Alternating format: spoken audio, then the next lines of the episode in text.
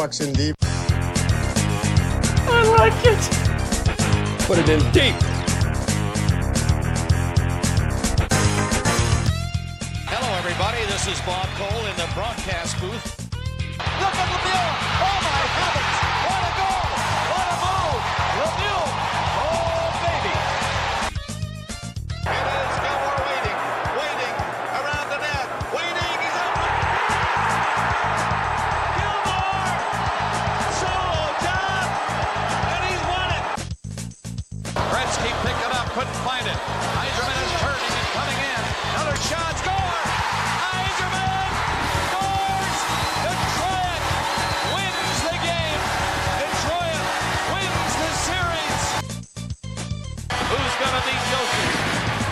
Who'll get one for Edmonton? They're going to try here. Rushing to center and down the wing.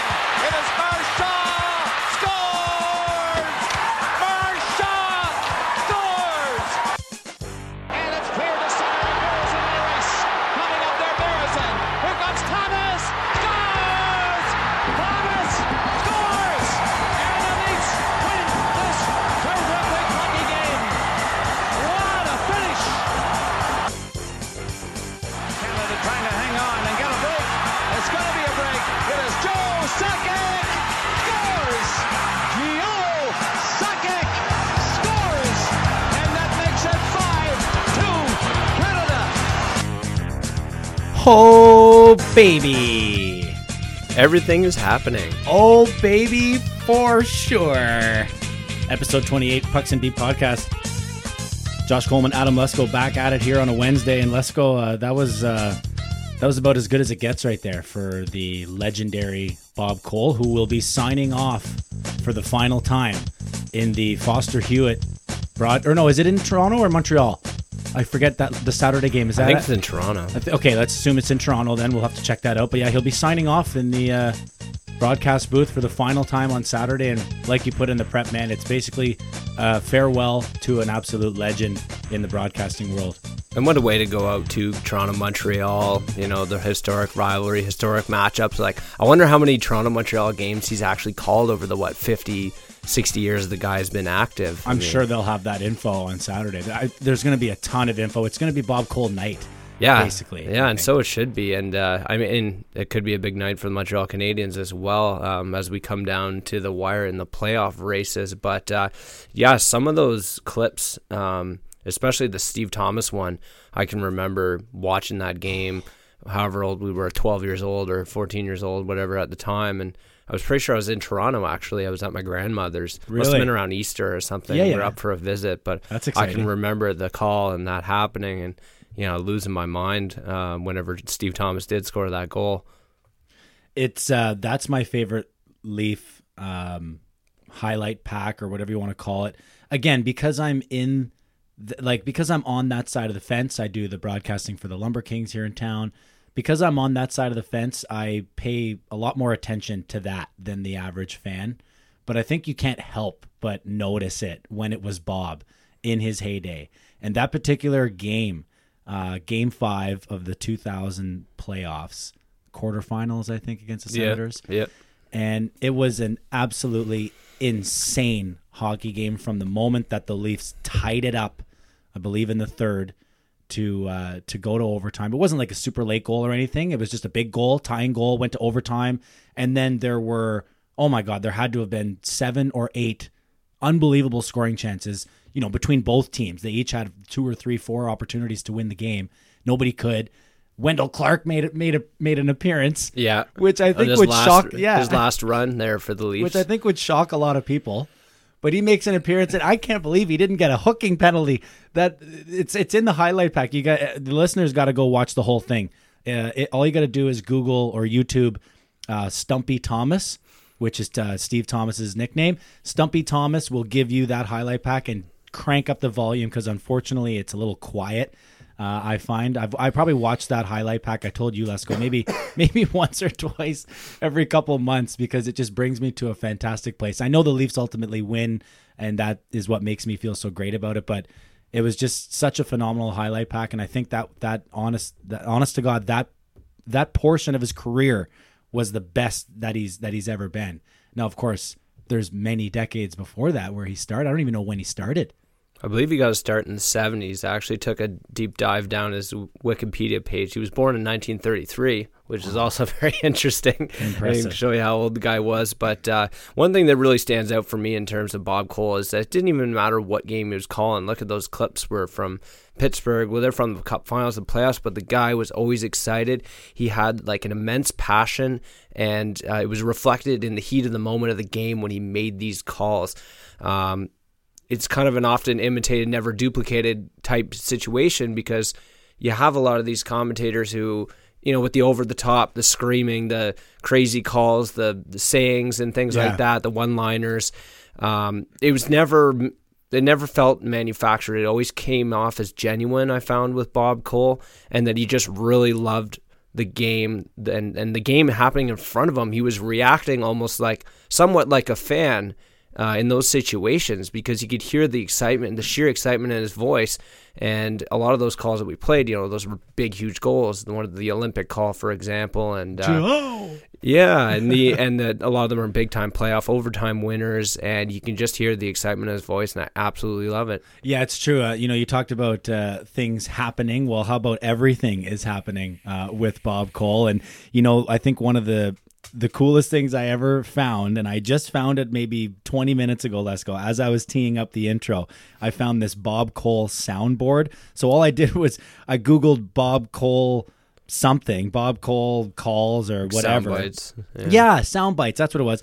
And so if you Google Bob Cole soundboard, you get this, it's literally just a one page website with a bunch of sayings on it. And they're actually clipped from the highlight pack. It's just the audio, and it's clipped right from the actual highlight pack. So I think that's pretty cool. So I'm just gonna click on one of them just to show you. I have the volume down. Hold on, it's pretty cool. You just click on it, and it'll just go ahead and play it for you. And no nonsense here. They're going at it. like that's right out of the game, you know. That's awesome. Maybe for sure. Yeah, that's so awesome. I mean, I don't know how much use I'm gonna get out of this, but I think we could find some adequate use on the podcast. For sure, it's true. You might be hearing some of that. Just throwing down Bob Cole whenever the situation calls for it. It's just been. They have tied the game. Whoever set that up is a beauty. Yes, absolutely. I'd like to throw some GoFundMe dollars at that website, but it's probably been up for a long time too, because I thought I came across it before, or somebody mentioned to me, or I saw something about it being out there. But pretty cool find there for us. I also ended up paying $1.39 for a Bob Cole soundboard app on the iTunes App Store, and it's awful. It's not as good because it's all pre-recorded, right? Exactly. Yeah, that's what I was telling you before. You can tell that Bob just came into the studio one day and they had 17 things for him to say, and he said them, and then they put that line over top of some fan noise in the background. So unfortunately, you don't get his actual emotional call. Yeah. It's just him being like, "Oh baby, for sure." You know, when it should be, "Oh baby, for sure." Well, there's a lesson to the listeners. Don't spend $1.39 on the soundboard app. Yeah, do it for free. That's my gift to you guys. So I'm the one. I took the guinea pig. I took the price tag, and you guys can have it now for free. So anyway, Saturday night, Bob Cole, final game. Congratulations to Bob. For anyone that knows me knows that I'm kind of indifferent now with Bob, because I feel, and I've said this before on the pod, I feel that he lived long enough to see himself become the villain, as that saying goes. I think over the last maybe 5 or so years, perhaps even longer, time flies now that I'm old. But I found that over the last recent stretch, it can be a little difficult for myself to watch Bob. And again, I come back to it, how I pay attention to that broadcasting aspect a little bit more than most people, where most people would be like, "No, you're wrong, Coley. I love Bob. He's such a legend." But you like his voice, you like his voice, but then he doesn't even know what's really happening on the ice. It's kind of tough for me. So yeah, and I know where you're coming from on that, but again, I just try and you know, enjoy it, enjoy the voice, right? And the same voice you heard calling games your whole entire life growing up. Yeah, it's true. And it games got faster and he's gotten slower, right? It comes with being 80-some years old. I think he's into his 90s, is he not now? No, he could be 90. I don't know. Well, when did you say he was born? He's 1933, so do some quick math on that. Quick math? Okay, 86. He's 86, yeah. Which is still phenomenal in its own right, the fact that he's called this long. And I think he was taken off the regular broadcast in 2008, I want to say. Yeah, it was a sad time. It was. Yeah. But it was still the right decision then, and I think it's the right decision now. I think Bob would continue to do the games as long as he was allowed in the building. I know he'll be allowed in the building, but I don't think he's going to be allowed up in the booth anymore. And I don't think that Jim press Hewson box, can fill those shoes either. Yeah, I'm sure they let him in the press box or something like that. Yeah, of course. Get those good seats, right? Yeah, of course. So what do we got going on here? We got a quick discussion on the playoff races. The Eastern Conference is still unsettled at the moment. We've got Carolina, Columbus, and Montreal still hashing it out for those last spots. All three of which have picked up their play a little bit of recent, and they should. Carolina was all over the Leafs last night, and the Leafs had a bit of a nothing game on their hands. Montreal's been picking it up as well.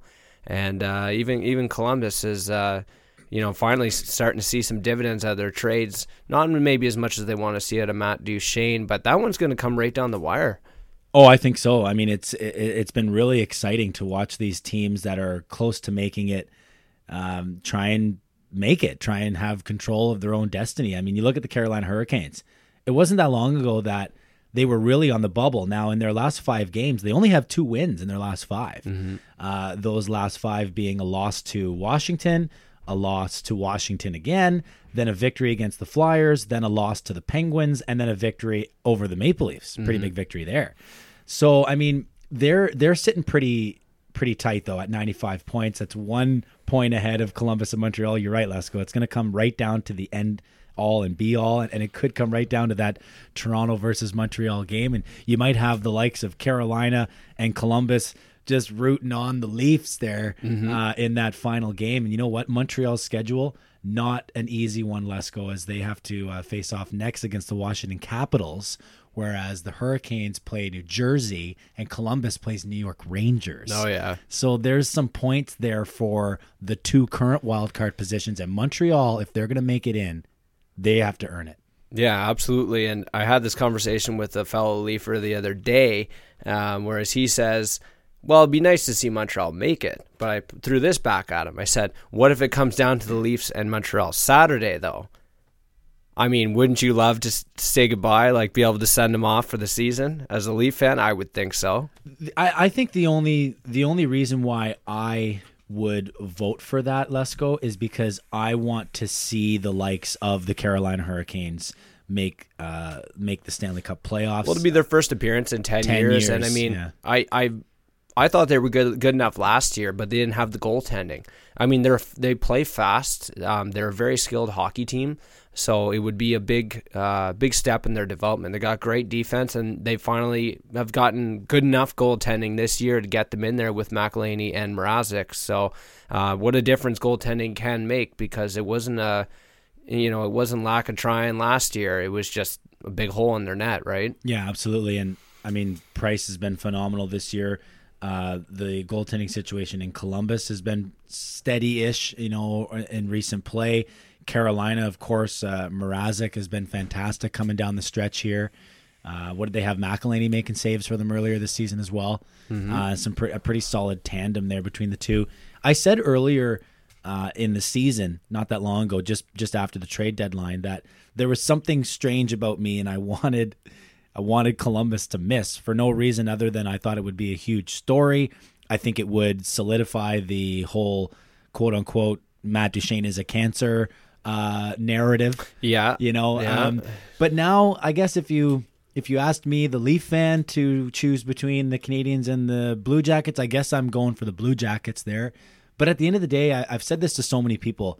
I'm a Leaf fan, and then I don't care after that. Mm-hmm. I have a small allegiance to the Penguins because Mario was just my guy. Like I wrote a speech about Mario in grade 6 or 7 and ended up like winning. I remember you had the big Mario posters on your wall and all that. Like winning an award for public speaking on my Mario Lemieux speech, and like got all his jerseys and stuff, and you know, and then he went away. He had the Hodgkin's disease, and then he came back and scored against the Leafs, and I cried like I was a little kid.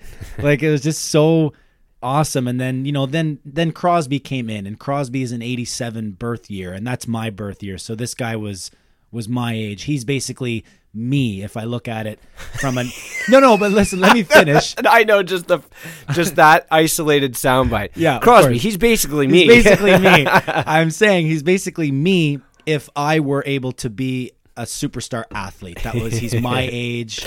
Yeah. You know, just a good guy. You identify with it, sort of. A good guy to follow. And, you know, his career in Pittsburgh, and then he lived with Mario, and so that became a little bit more of a stronger bond even for myself as an outside fan. I never really cheered for, you know, Pittsburgh over Toronto, but for those times, like for that time, Lesko, when he joined the league, that was right when the Leafs started to be terrible. Yeah. Literally. Yeah. So for a decade, I was able to be like, well, my team is out of the playoffs. I got somebody else. I jumped on a Colorado bandwagon during that period of time, actually, which was a great time to do it because they were incredible then. Yeah.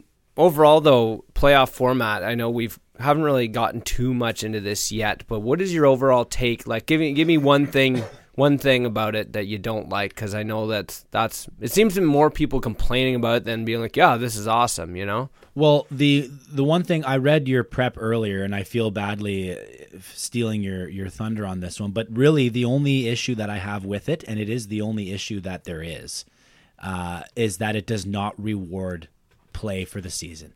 That's it. At the end of the day, I don't care if it's the Atlantic or the Metro or the fucking Pacific. I don't care what division it is that is standing out. You're penalizing teams for being good. Yeah. And you can say this if you're Boston or you're a Leaf fan. I mean, Boston's second best team in the conference and one of the best teams in the league. And who do they get to play? Well, the team right behind them, third place team.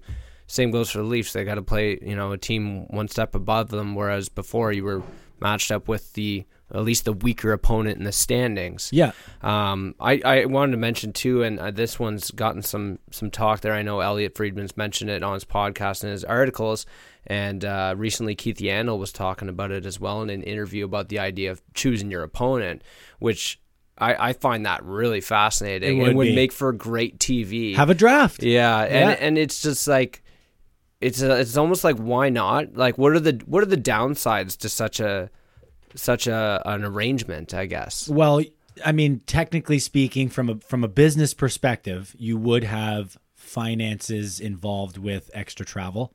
Yeah. So when you think of it that way, I know you're like, oh, fuck, Coleman, you're really digging here. Well, listen, I mean, they would find ways to make sure that this wasn't the way it was, because this isn't. That's something you do when you're playing Saucer King or ring toss with your buddies at the camp. You know, you do a little draft that way. You don't do this in professional sports. Right. It would be strange to see. I think it would be very entertaining, but I do think you'd have a lot of roadblocks in the way, namely being the logistics behind, well, okay, we're going to play Carolina because they're right there. Yeah, you could, and you figure teams would factor that into their decisions. And I think, I know the other idea that was floated is just straight 1 versus 16, 2 versus 15, doing that. That one I like. Cross conference. Yeah. But then you run into the major issue of travel. But you see, if it was mandated and that was the way it was, I think that kind of alleviates the pressure off of the financial problem. Whereas when you say, hey, we're going to let you choose, well, now you're choosing things and forcing other teams to travel. And it's been 7 years in a row that team has had to travel, like, you know, all that bullshit. But if you did 116, it's just all about how you finish. And if you happen to finish in the middle, 7 versus 8 or whatever it would be, that's what it would. Yeah. 7 and 8 would play. And, if it happened to be Vancouver versus, Florida, then so be it. They have to travel. Like, too bad, you know. Meanwhile, 1 is San Jose and 16 is Vegas that year. So now they just get to drive up and down the road to play each other. I don't know. There's a lot of bullshit to be involved, but I'm just happy to see that it looks like, at least if I'm foreshadowing, that the 1 to 8 may be making a return, coinciding with the season that Seattle comes in, which is 2020. 2021. And I think the main justification is going back to rewarding teams that are successful with the best possible matchup based on the standings. So I got to think that if you're a team, you want the best chance to win, and that's going to give you the best chance to win. And it's one of those things, and the NHL does this a lot, but you know, if it's not broken, don't fix it, right? It was something that they changed that I don't know who asked for that, right? It was, you know, it's an experiment at this point in my mind. Yeah, I think so. And, you know, like you made a good point. You said there's really only the one division. The Atlantic Division is really the only division that has much of a stink about it, and that's the one that seems to be skewing the arrangements, because you have the top three teams in the conference the last 2 years or two or so years has been basically dominated by the Atlantic Division, so It's really throwing off, and just could easily be the Metro if Washington, Pittsburgh, and Columbus say were top three in the conference. So we'll just leave the Islanders right off that list, won't we? Oh yeah, of course, the New York Islanders. Who could forget about those guys? Greasy fucks. Those greasy fucks, exactly. So I wanted to throw this little tidbit in here that I came across. I found Bob Nicholson his 15 goals that could have got them in the playoffs. Okay. Remember how he said that it was Toby Reeder's fault that if he would have scored 15 goals, they would have gotten the playoffs. Right. Okay. So Ryan Strome has 15 goals for the Rangers since being acquired on November 16th for Ryan Spooner from the Oilers. Okay. So there's their 15 goals. They traded them to the Rangers. And there was another trade involved. Right. So the subsequent trade there, Ryan Spooner had 2 goals, 1 assist, and 25 game played before the demotion to the A, and then he was shipped to Vancouver in exchange for Sam Gagner, who had 4 goals, 4 assists, and 20 games played. Trying to rekindle some magic there. Bob Nicholson, if you're listening, like, I'm a free agent when it comes to the hockey world. You know, if you want to stick me in an office somewhere, I can bring you these all day long. Just trade trees and other general musings and advice. Some great hindsight takes for you. Oh, my God. Another thing I want to talk about was Justin Williams announcing on Twitter that they were ending the storm surge, I think with, 7 or so games left. Is that your ringtone? Yeah, my ringtone's coming. That's kind of neat. It is, sort of. I'm solo at the office. We taking calls today? Everything goes through me right now. So I'm the most stressed guy in the history of the world. You got to flush those calls. Yeah, so Justin Williams announced the end of the storm surge on Twitter. I think it was with 7 or 8 games left. My question for you is, should they keep going? And if not, should they bring it back at some point? Say they win their first round series. You figure they got to bring it back for that at home, which they're probably not going to have home ice advantage. So well, they could still win that home. Really. They could still win a series in game 6. Correct. Right? Yep. Win in game 6. They're not going to sweep. Yep. So if they win, they'd win it in game 6. And here's what I would say: you would have the best storm surge that you've done all season prepared for winning it in game 6. Like, which one was the biggest hit? Sure, or a new one. Yeah. Like, I don't care, whatever it is. Yeah, the best one you've done all season with a full. Not only a full building, but a rockin' full building because it's playoffs. Yeah, have that ready for game 6. If it doesn't happen and you get ousted or whatever the case may be, then bring it back for game 1 of next season, the regular season, just one time. Yeah, and if they want a playoff series, I'd love for them to do it just to stick it to Don Cherry, so just to watch him flip his lid on Hockey Night in Canada. I do. About it. I like that too. Yeah. What I would like to see also though is I'd like to see, you know how some buildings, specifically Nashville, probably tops the list here. Also St. Louis, you know how they coordinate things to chant, right? Like they'll coordinate what they're chanting when and whatnot. There must be a Facebook group. It's like it's like a soccer game. Yeah, almost. Yeah. So what I'd like to see is have the fans in Carolina continue the storm surge, quote unquote, but do it by themselves, right? While they're announcing the 3 stars. Yeah. Do the skull clap. Yeah, get the thunderclap going. The skull clap. I love that, right? For the first star. Because that one's the best one for me, and soccer teams do it all the time. I think TFC was doing it a lot. Big in rugby. Yeah, it's because it's with the fans. It's like you're doing it with the fans. It's not just you putting on a dog and pony show on the ice with some of the other stunts they've pulled, you know, like it or not type deal. Yeah. I think that would be really cool to have. You know, like I said, Nashville does the, let's go. It's all your fault. It's all your fault. So, like, they have that. St. Louis has the bells. As the bells go, they chant 1, 2, 3, however many goals they have. So how about this be Carolina's thing? After every win, during the Three Stars, a skull clap leading up to a, you know how it goes slow at first and then it speeds up. So speed it up right in time for the first star of the game. And it's probably going to be a Carolina Hurricane because they won. When was the last time we saw a first star for a fucking losing team? Yeah, you're not going to do that to your own fans. So what a cool thing to happen, right? Then those fans would be sticking around for the three-star announcement. Everybody's hoping to get the stick from, you know, whoever it is as the first star. I think that would be a really cool way to keep the fans engaged and pay homage to the Storm Surge, which may have got them back into the fucking playoffs after 10 years, Lesko. Yeah, I mean, that's if they do find a way to get in there, and you can't complain with results, any storm surge or no storm surge, whether you like it or not, the fans are sticking around in their seats, and if the team's going to be winning, I don't think anyone's going to complain about it, at least not their fans anyways. I was indifferent on it all year, and then I realized that the only reason why I started to love it is because of how everyone hates it. It almost makes you love it a little more. It made me love it more. Because it's like, you're no fun. You're an old fogey. Yeah. Oh, good. You mean no fun. Yeah. Okay. All right. So next I want to hit up Paul Byron, former Ottawa Valley Titan. Recently was injured in a fight with Mackenzie Weegar. This came about because he had hit him with a very dirty hit, which he admitted in the media was dirty. He was suspended 3 games for it. So the next time the Panthers and Canadiens meet, what does Weegar do? Well, he says you want to answer for that, so he challenges him, right? And he didn't go up and jump him. He didn't go drop his mitts and grab him. He asked him to fight. Paul Byron obliged.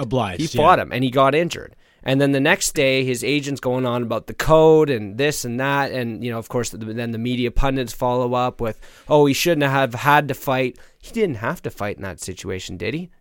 No, and I think that's the best part about it, is that there was an invitation to engage. Yeah, he fully accepted fighting in that situation. Now, would I have, if I'm Paul Byron's size and going up against Weegar? No. Probably not. I would have taken the opportunity to say no. But also there's that bit of pride in a hockey player too. Is like, I got to answer the bell. I got to defend myself. You know, the code or however you want to call it. But he's going to get his ass kicked. But this isn't really the code in action either, because like I said, it's not like he was forced into fighting. It's not like he had to fight, and he was given the opportunity to decline, and he chose not to.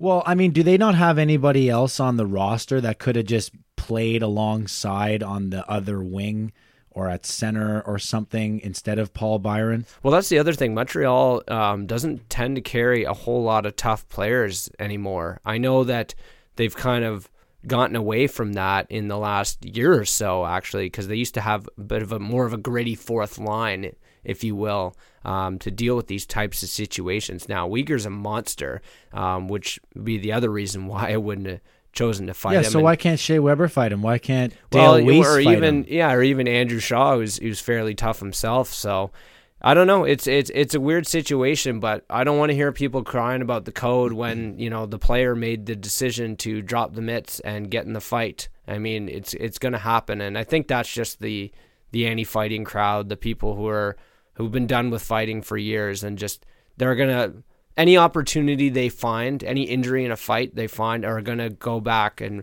resurrect the complaints. Right? Yeah, you had 87 fights in the season, and 85 of them ended with 2 players sitting for 5, and then playing the rest of the game. And Byron's not a fighter; he never has been a fighter. But like I said, he chose to accept this fight when he could have easily said no and moved on. Yeah, I agree. Totally agree. Yeah, so next thing I want to hit up is Connor McDavid's comments.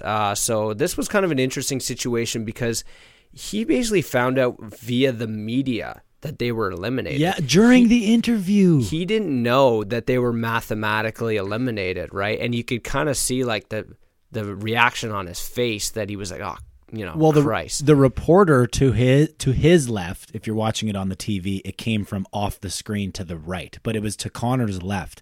And she said, well, officially you've been mathematically eliminated. And she used those terms, right? And I believe he kind of just gave a generic answer. And then a couple of questions later, another gentleman in the scrum also brought up the being eliminated. Mm-hmm. Today's the elimination day. Is it a tough day for you and your team? And then he said, how did you find out? And I mean, come on, it's been 6 minutes since the game was over. He looked over to his left and said, I literally just because it actually right now. So it wasn't actually based on their loss that night. It was based on two other things that happened beyond their control. Okay. It was like somebody winning, somebody else losing, and they lose. Right. So they, I guess this is the first time we've really seen McDavid almost lash out a little bit at the organization and the situation there in Edmonton. I mean, he's bit his tongue all season, all last season too. He's been a really good sport about this. But, he's a good pro. In that sense. Yeah, exactly. He's a good pro. But this is an interesting situation because it's in the moment. It really is like they informed him of this, and this is how he reacted. So I'm gonna give the quote here. Bear with me, and hopefully I don't butcher this. But so when they told him, he said, or they asked him about the frustration level in the room. He says, it's really, really high. He answered, "We want to play in the playoffs as a team. I personally want to play in the playoffs. I'm not happy about it. It's going to be a long summer. It's been an insane season. Coaching change, GM change, good times and bad times. It's been a roller coaster. It's been emotionally challenging." So after that, he was asked if there was a reason for optimism next season, and he rolls his eyes and he says, "We don't have a GM. We have a lot of crap to figure out. I hope we can put the right man in the spot and put together a good team. We let losing streaks drag on. We let times where we weren't able to find wins drag on, and you have to find a way to stop the bleeding quick." I mean, that's pretty much as real as it gets from a player. And I know some Oilers fans were a little bit mad, and you know, some people, especially Oilers pundits, seem to come out and say, "Oh, he shouldn't have handled that like that." And you know what? We chirp hockey players all the time for giving boring sound bites and interviews. Yeah. And in this situation as well, can you blame the guy? No, I mean, it was a perfect assessment of the season. Yeah, and it's not like anything he said was inaccurate. Well, the only real thing that he left out was Toby Reeder and his 15 goals. Yeah, at least he didn't put it all on Toby Reeder, right? Could you imagine if he would have just went off and been like, you know, like Bobby said, Toby was a real fucking shit show and lost us the season, and Milan was a complete bust, and just started throwing everybody under the bus. Like, he didn't throw anybody under the bus. He basically is saying the entire organization is under the bus, and we don't even have a fucking driver to drive the bus off of us now. We're stuck under it without anybody to lead us out of the way. And if I'm in the Oilers front office right now, I mean, this is setting off a couple alarm bells for me, because you might have had your suspicions that, you know, Connor's not happy or and how could he be happy, right? Like, that would be almost common sense at this point. But how are they going to deal with this? But there might be a little bit of fallout here. There's going to be some damage control internally, I think, with the Oilers, because if there's one guy you got to make sure is happy in that entire dressing room, it's Connor McDavid, right? So they're going to be going to him, and they're going to be doing everything they can to make sure that he knows they're doing everything they can to make the team better and get them on track for next season. Well, I mean, he's the most important player, obviously, in the organization. He's probably the most talented player in the NHL as we speak. Notice I didn't say best. He's the most talented. Doesn't have to be the most. Doesn't have to be the best. Right. But I mean, at this point, how do you feel about the remainder of his contract? Is there anything to even be mentioned, or is it nonsensical to ask the question about whether or not he plays out his contract in Edmonton? You have to assume that he's going to, just because it would take a whole hell of a lot for him to get out of there. Like, it would have to take probably another disastrous season or two, and like him full on demanding, like, "Get me out of here. I'm not showing up in September." Yeah, because if you're the Oilers, you're going to do everything in your power to not trade that guy, even if he does want out and says to you quietly, "Hey, if there's an opportunity, have a look, send me packing," sort of thing. But like, I would see it. The only time I'd see it happening if he actually fully went, like, publicly, "I'm not coming back. I'm done," which I don't see him doing either, because he's a good pro, as we just said. Yeah. You know, he would give them every opportunity before something that crazy would ever happen. Yeah. Too. Yeah. Okay. So just for fun, because we're doing a fucking podcast, what would it take, like a Kucherov, Sergachev, and a first? It might take someone younger than Kucherov, who's like an up and coming star. Okay, yeah. Like, it might take like Matthews. It would take a Matthews Marner type and like 2 first rounders. At minimum. I'd say like a prospect forward, prospect D, maybe two prospect forwards, like an A and a B, and two first rounders, and possibly a prospect D. Bingo. Yeah. What if the deal came across the table and it was Connor McDavid for Austin Matthews, Travis Dermott, and two firsts? I'd probably have to say no, because the Leafs can't afford to deplete their assets like that. Yeah, it's true. Given their current situation. Anyway. It's true, and we don't have to do that because he's just going to come here anyway. Yeah, eventually. All right, cool. Right on. So we'll move on now. Obviously, there was some pretty crappy news here for hockey in general over the weekend. With I'm excited to talk about this. That the CWHL has announced that they will be folding. Apparently, it caught players, coaches, managers, fans, everyone off guard. No one really saw this coming. I think it was known that maybe the business model was not financially sustainable, but I also think these two leagues, the NWHL, the CWHL, were also in a bit of a standoff. Most interestingly to me is that there was apparently discussions, not direct talks between the leagues, but discussions with other third parties, the NHL involved and other hockey organizations regarding merging the two leagues, which is Jackie Moon. Yeah, well, it's just the direction that we need things to go. I mean, everyone said for a while now that there has to be one league in order for the NHL to get 100% behind this financially and otherwise. Which makes sense. And there were supposed to be further meetings in April regarding this merger. So yeah, it's just kind of terrible news all around. There was some positive news, and to be expected. The NWHL looks like it's going to expand to Toronto and Montreal, possibly further from there. So here's why I don't think it's terrible news or bad news at all. Here's why I think it's fantastic news. I think it's fantastic news because now instead of having two leagues that are automatically watered down by the sheer fact that you have two leagues. Right. You'll have one league. You will have all of the talent from both leagues in one league. Mm-hmm. You will have exciting games. You will have rivalries built. You will have sustainability and you will have development for that one league. Now, here's where it is unfortunate news. All those women who aren't good enough to make the NWHL, which, let's be honest, is what it should be called. It's the WNBA. Mm. Okay, it's not the American Women's Basketball Association. Mm-hmm. It should be the Women's Hockey League, so the NWHL. It's perfect. The league can support it, but my point about it being unfortunate is, sure, you've got hundreds of women now who are going to have to go out and get jobs.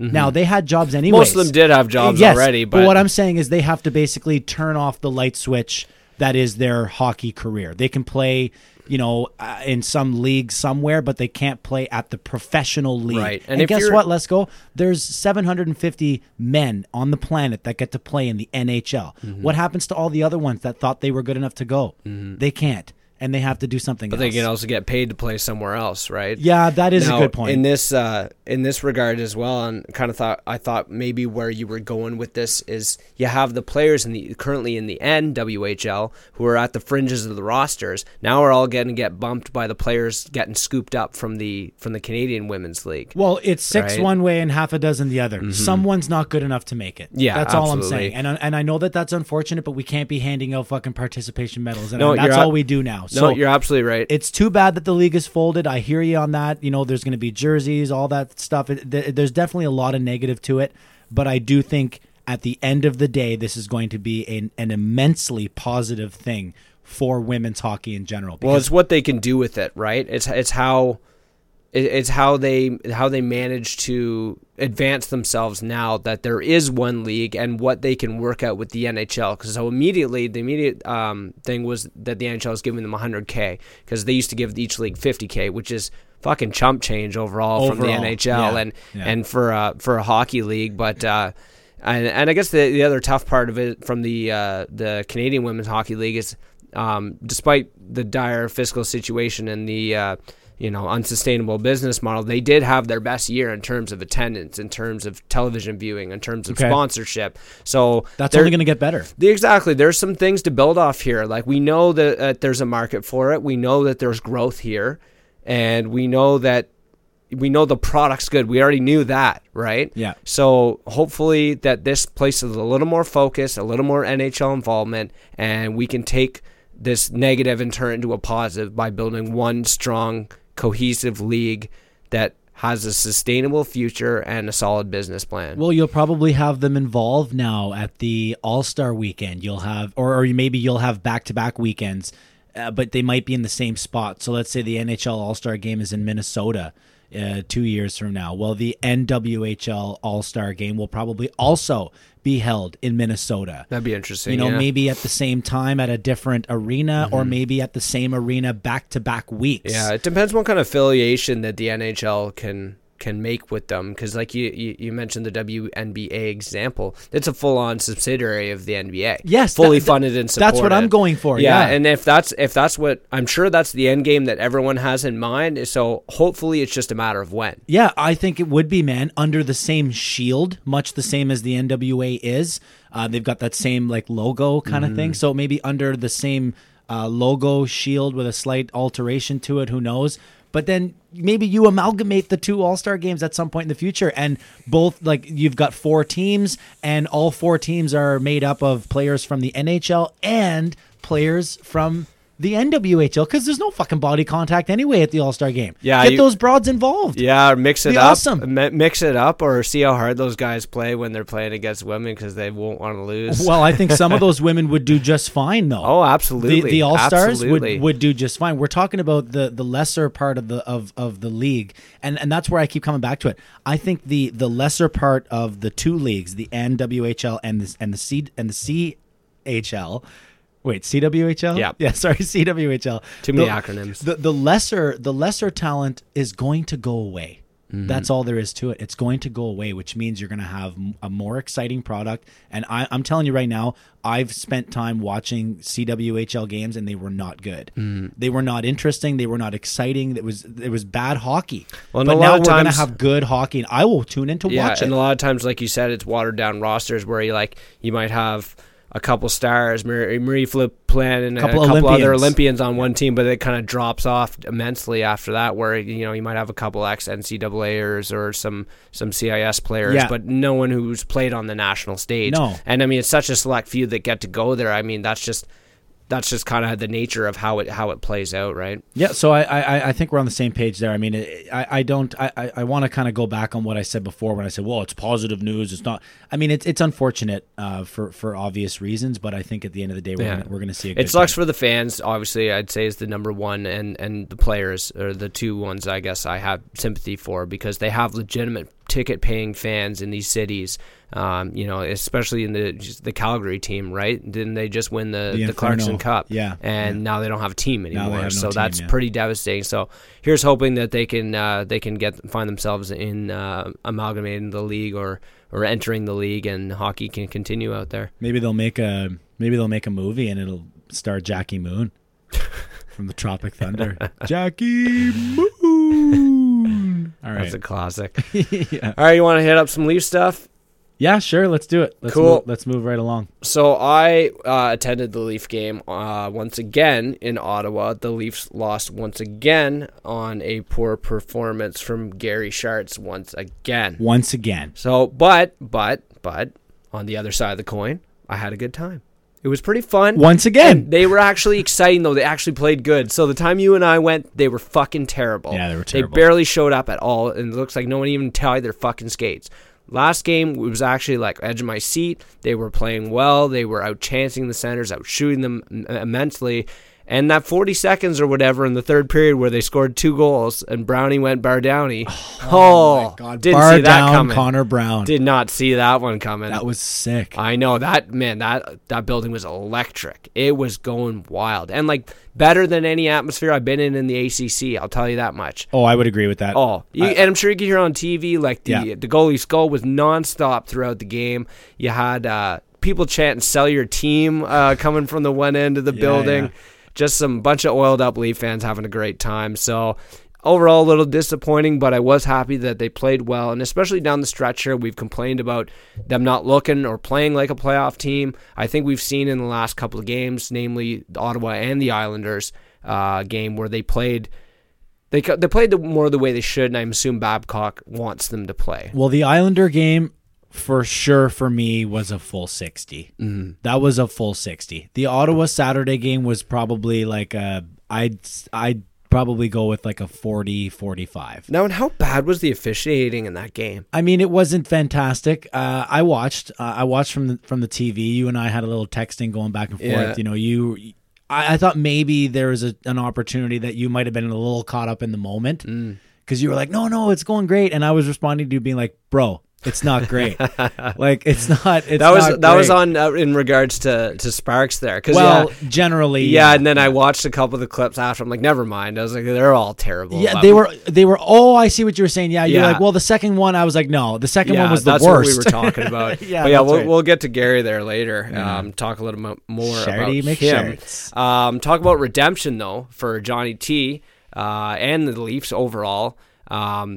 Completely shit in the bed in the other two games against the Islanders this year. So for them 10-1. Yeah, so for them to walk back in that barn and have Johnny T score the winner and then put together a full 60 and play the type of game that you need to play to win in the playoffs. You see the way the Islanders play defense? 3 guys were on the blue line, 2 guys just ahead of them, and they back in as a unit. There's no breaking through that, and they defend the Leafs very well because the Leafs are a transition team. They're a rush it in the zone attack, possession attack, right? So it was tough for them to break. They had to grind it out, not get frustrated, and stick to their guns, and it paid off for them. Well, you kind of knew going in that game was likely going to be an under, meaning the over-under bet of usually what is set at 5.5. Mm-hmm. You knew you were going to get an under there. It was probably going to be a 2-1, maybe empty netter. I didn't even know if we'd see 2 goals aside, to be honest. I didn't know if we'd get 2 goals aside.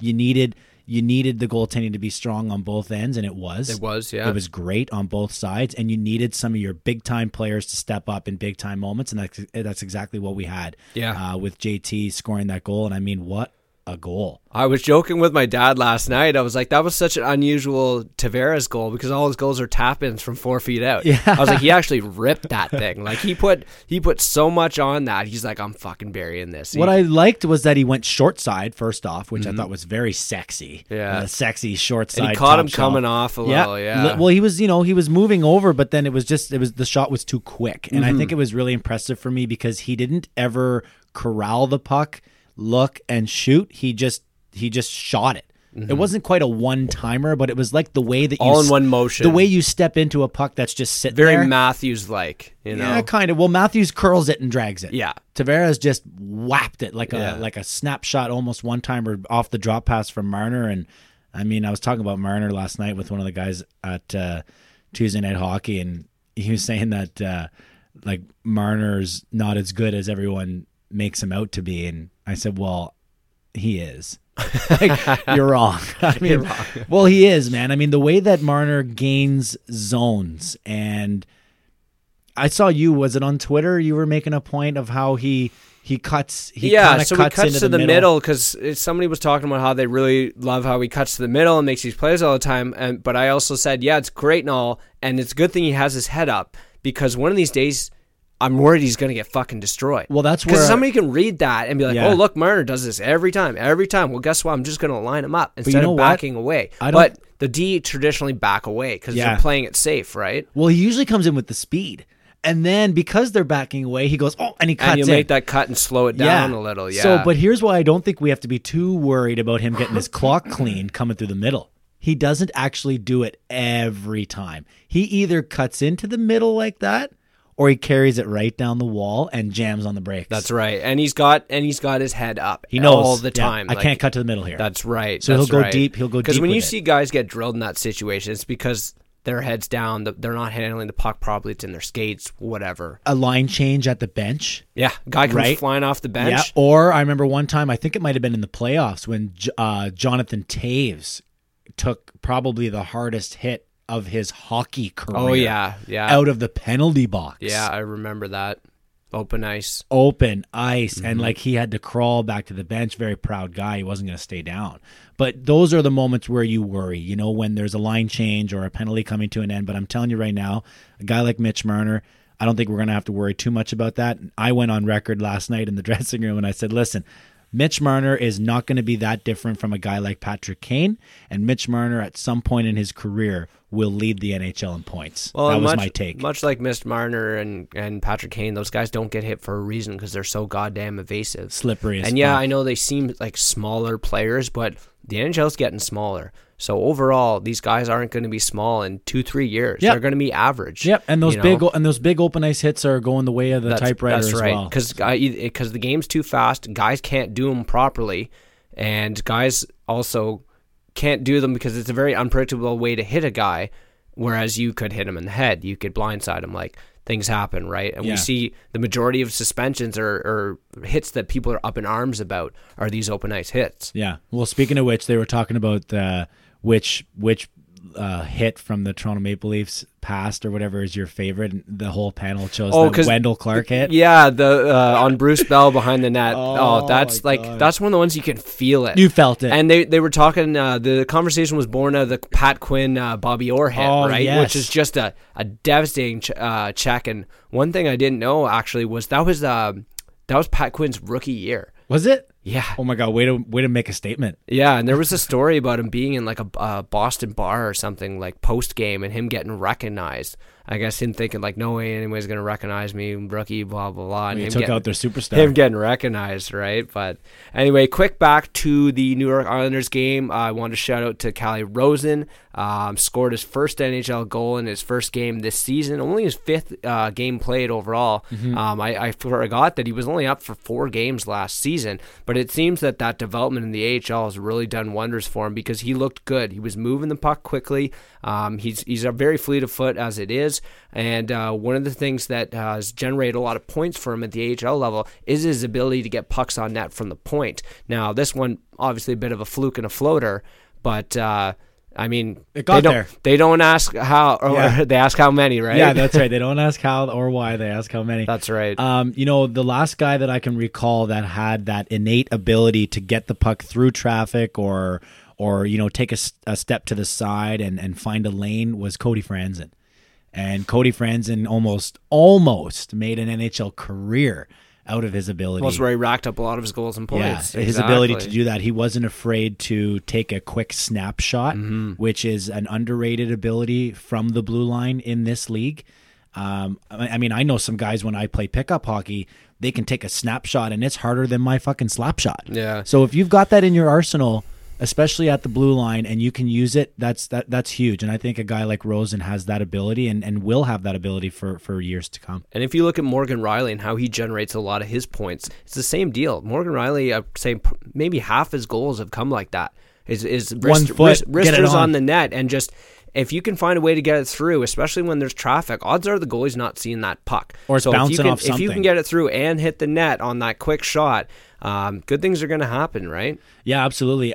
The other thing that I really liked about Rosen's game when I saw it on the screen, I didn't actually get to watch the majority of that game, unfortunately, but from what I saw with Rosen, I got almost like an affirmation of my thought about Sheldon Keefe and the Marlies and how we're kind of building around what Babcock actually had in Detroit with Jeff Blashill.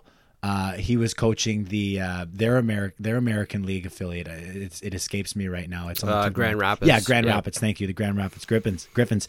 So Blashill was running basically a very similar style to Babcock, and then when Babcock had to call on some of those players to be brought up, they were able to come in and play the system very well. And that's what you want, seamless transition from your AHL to your NHL. And I know that's one of the big things that big changes that Dubas made when he brought in. He wanted to have that cohesion between the NHL team and the AHL affiliate so that when these situations do arise, that the transition is much smoother for the players. And I think we're seeing that on multiple levels with, our forwards, guys like AJ, and then of course on the back end with guys like Dermott and now Rosen and more to come. I think very soon we're going to see some cap crunch, so we're going to end up seeing some of the guys from the Marlies come up, and we're going to see pretty quickly how they were impacted by a guy like Sheldon Keefe. And I think too many people are just so quick to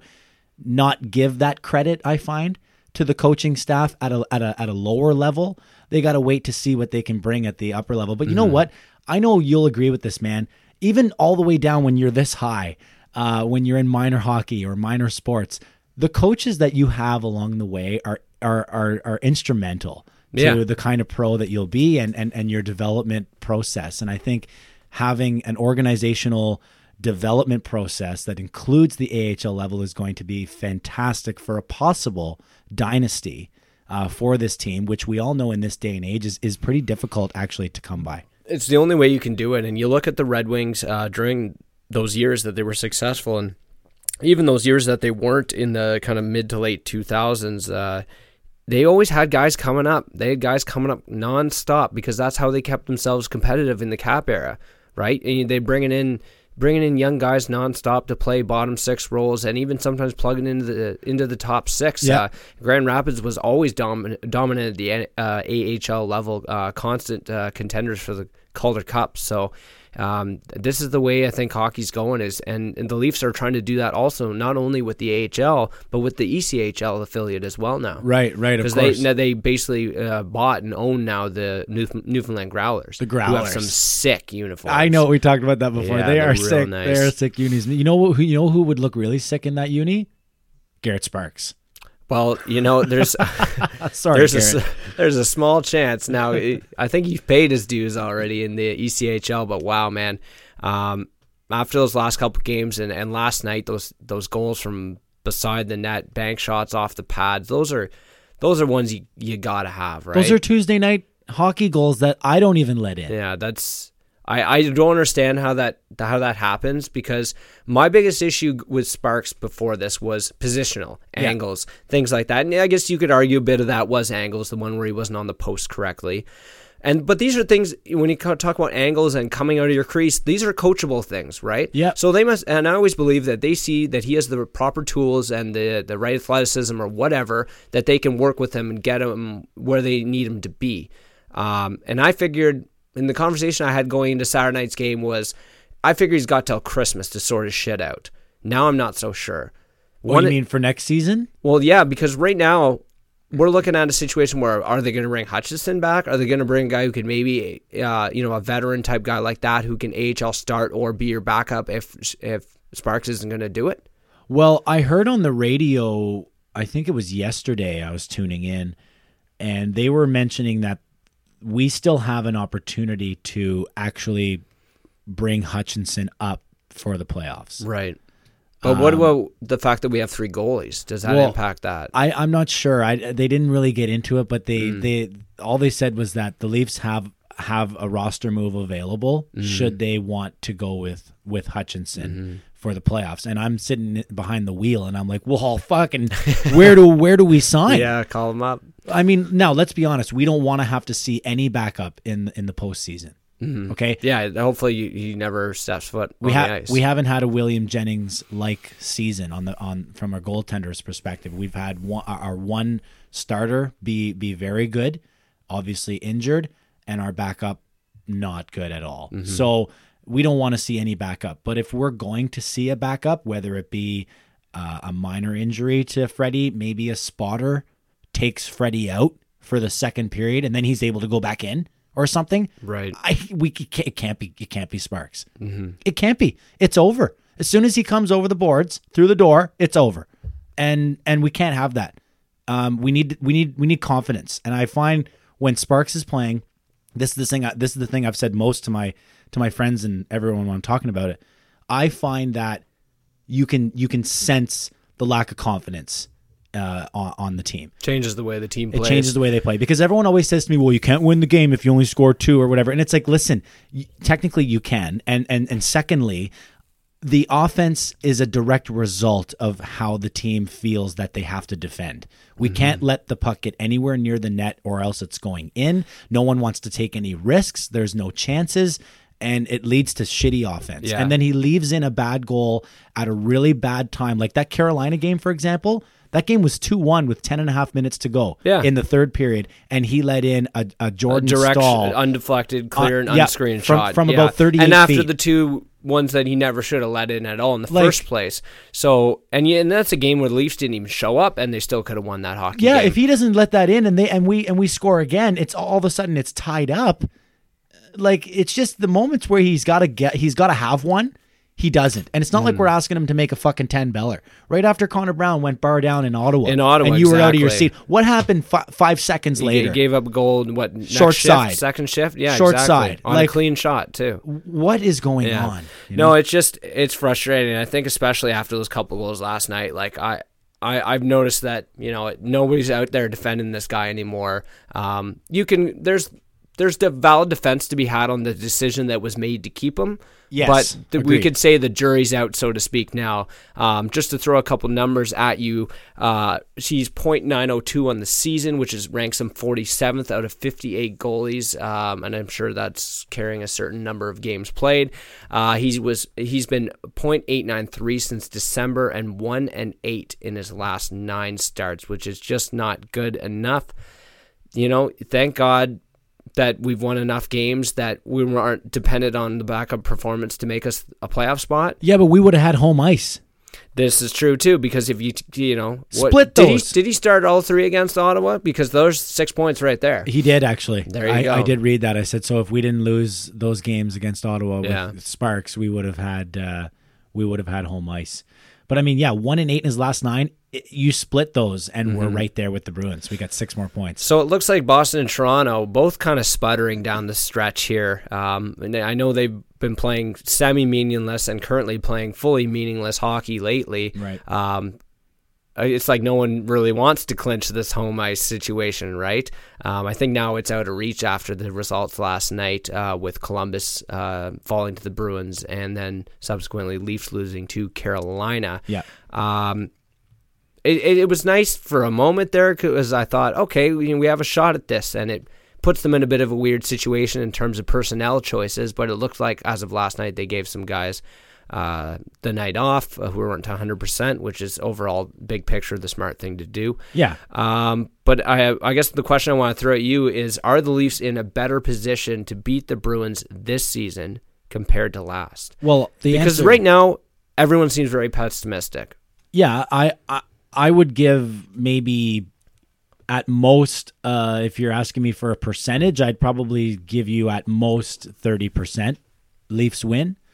And I think that's the way everybody is. I don't think anybody's filling out their brackets and picking the Leafs. So I'm putting more than 50. Hey? I'm putting it up 50.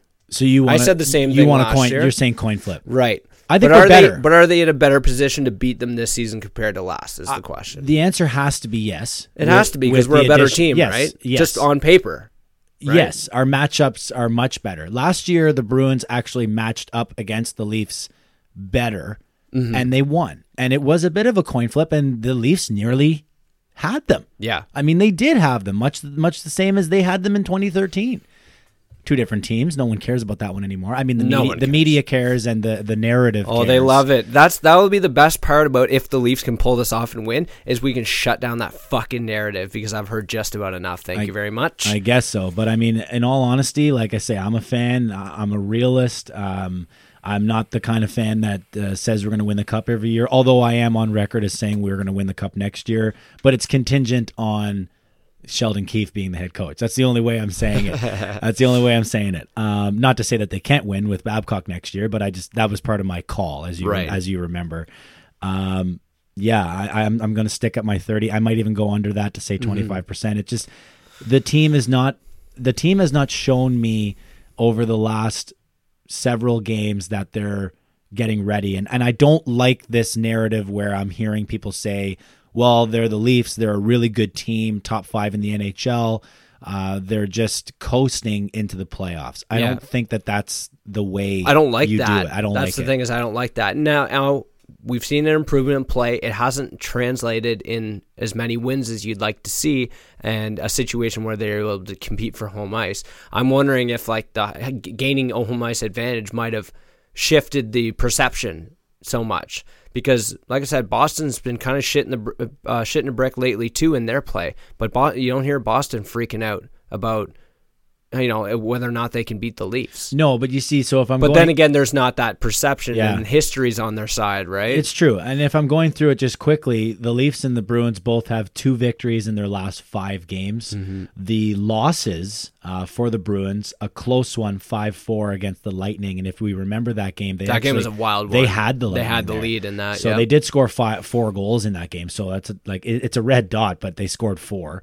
Then they lose 4-1 to the Panthers and 6-3 to the Red Wings, who are on fucking fire, by the way. Yeah. The Leafs' losses in their last 5 are a high-scoring game, 5-4 against the Flyers. Kind of the same as the Boston-Tampa game, where it looked like the Flyers had the Leafs in that game, and then they came back.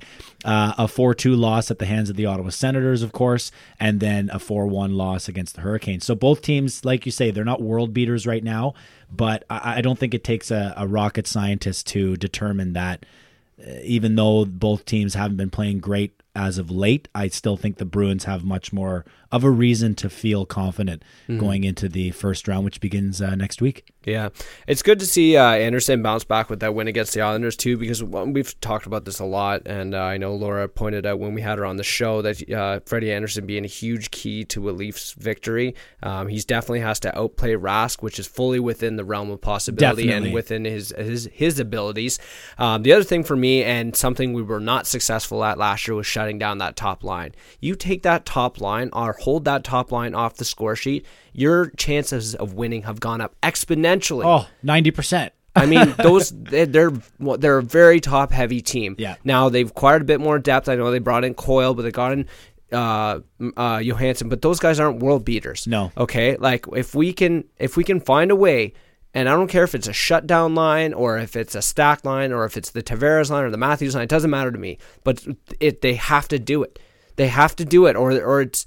Because it seems that line is good enough to steal the series like they did last year. Yeah, it's almost like the way you say a goalie can steal a series, that line for the Bruins can steal a series. Yeah, they can put the team on their back. I mean, if you're going to generate offense the way that they do and hem teams in their end, like especially if, say, you know, the Matthews line's going up against them and they spend each shift pinned in their own end because of the way that line cycles the puck and possesses the puck.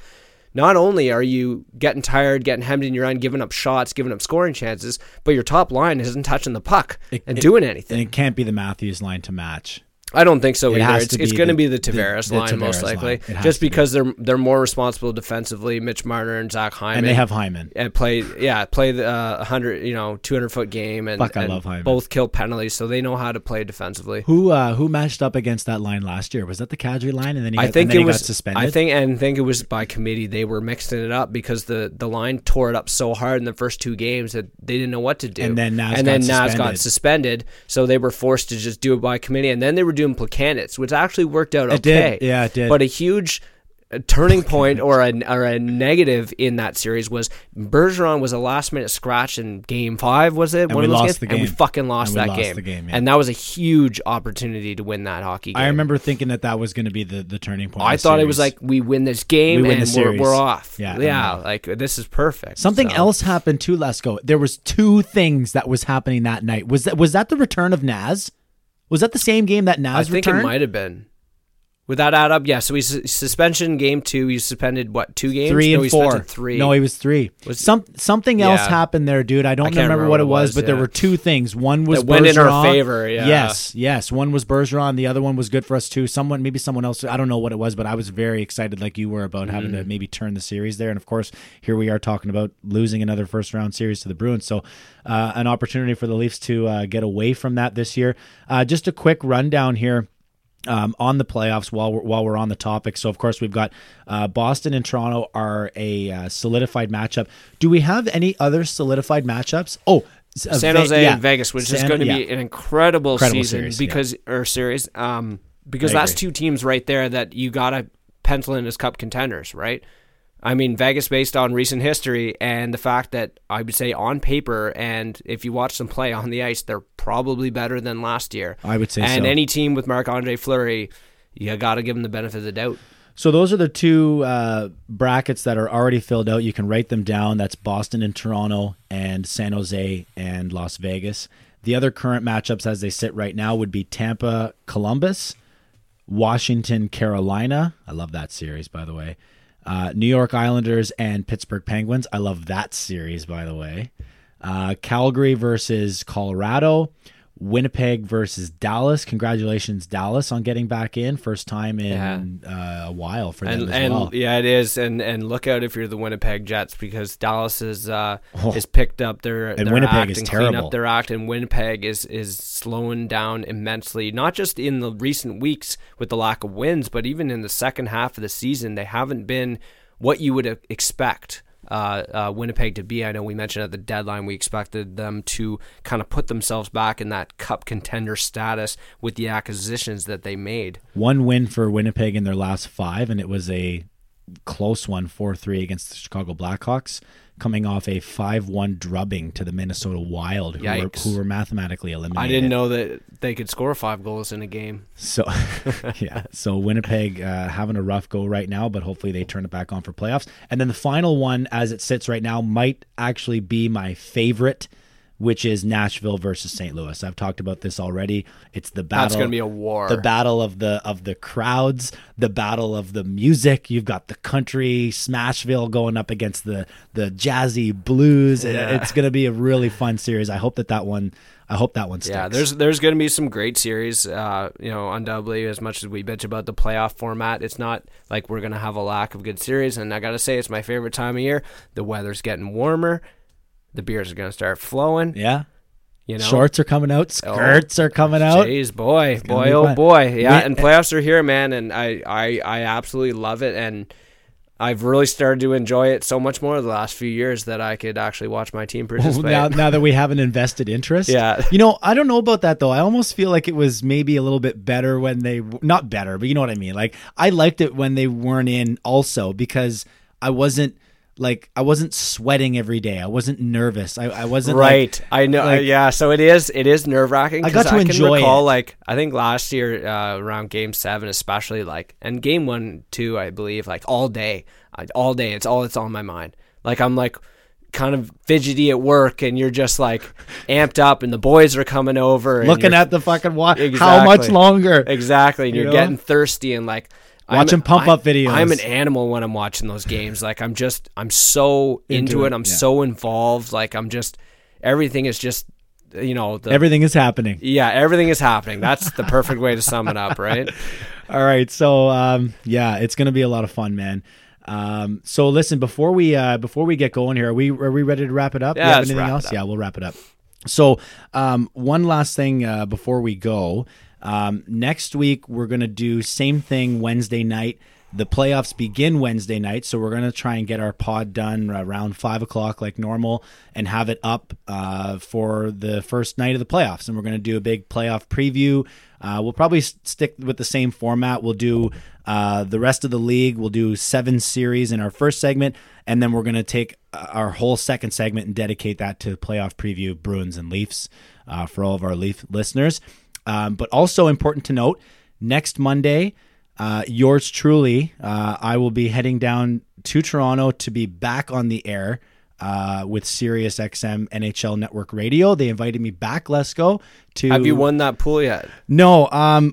Last I checked, I was in second place, but I haven't looked in a week and a half because they invited me a week and a half ago. Okay. So the whole deal was if I won, I get to go back. Right. Then I get a random email from Boomer. He's like, "Hey man, we're doing our playoff draft April 8th, 2:00. If you want to come." Beautiful. So I was brought you back anyway, and I was in first place at the time. But as I mentioned to you before, the guy in second had Pasternak, who had just returned. Yo, you got to text me with the time and everything for that, because I'll forget, even though you just said it, because I just got serious in my new truck. So oh, did you? Nice. I seen you pull up in that. Oh. I didn't. That's the nice-looking one. She's then. Gorgeous. I like boy. It. And she's blue. Gorgeous. And blue, oh, yeah, of course. I bet. So I will tell you, it's going to be a lot of fun. I can't wait to go back down. I mean, I think it's a real feather in my cap. I'm being a bit of a... whatever you want to call it, cocky or whatever, but I'm really proud of myself. Getting called up out of the coast and again, up to the big leagues. Yeah, but I like the fact that, they had me on the first time and they kind of stuck their necks out. I could have been a random Joe with no good thoughts and terrible radio, but it went really well. And I think it went so well that I'm going back. They're inviting me back. So I'm super proud of myself. I was saying to my fiance, I was like, babe, I'm so excited. Like, she's like, well, you do a good job. She's like, that's what you do, you know? And I said, well, it's not actually what I do. Maybe it's what I'm supposed to do. I don't know. But I really like the fact that connection is a bit of an ongoing one. And I'm really looking forward to going back. So awesome. I'll have to recap that for us next week. Right on. Next week as well. Looking forward to it. Yeah, it's going to be a good time. So make sure you follow us on Twitter at PuckPod for the podcast Twitter handle, at Lesko Adam for Adams across the bar, and at Coleman42 for myself. So I'm just on the what am I on here? I'm on the Bob Cole soundboard. I was trying to look for didn't he have one where they're like, they're going home? Right? Oh, they're going home. Yeah, that's the one. That's it for sure. They're going home. They're going home. Yeah, they're going home. Yeah, they're going home. They're going home. Holy fuck! If that's not getting put into the podcast, I don't know what is. Well, hopefully, we're saying that in a couple of weeks, eh? Yeah, but for the Bruins. Yeah, it'd be funny if he said that on Saturday, like if Montreal lost and it meant they were out of the playoffs. Oh, what a sick burn! People would be fucking outraged about that. I'll get some aloe vera for that burn from Bob. All right, well, that does it for us. I don't know if I'm going to head down to that speaker. I don't know. What do you think? I don't know. I got shit to do. 2 hours. I can't sit still for 2 hours. Just pace around the back.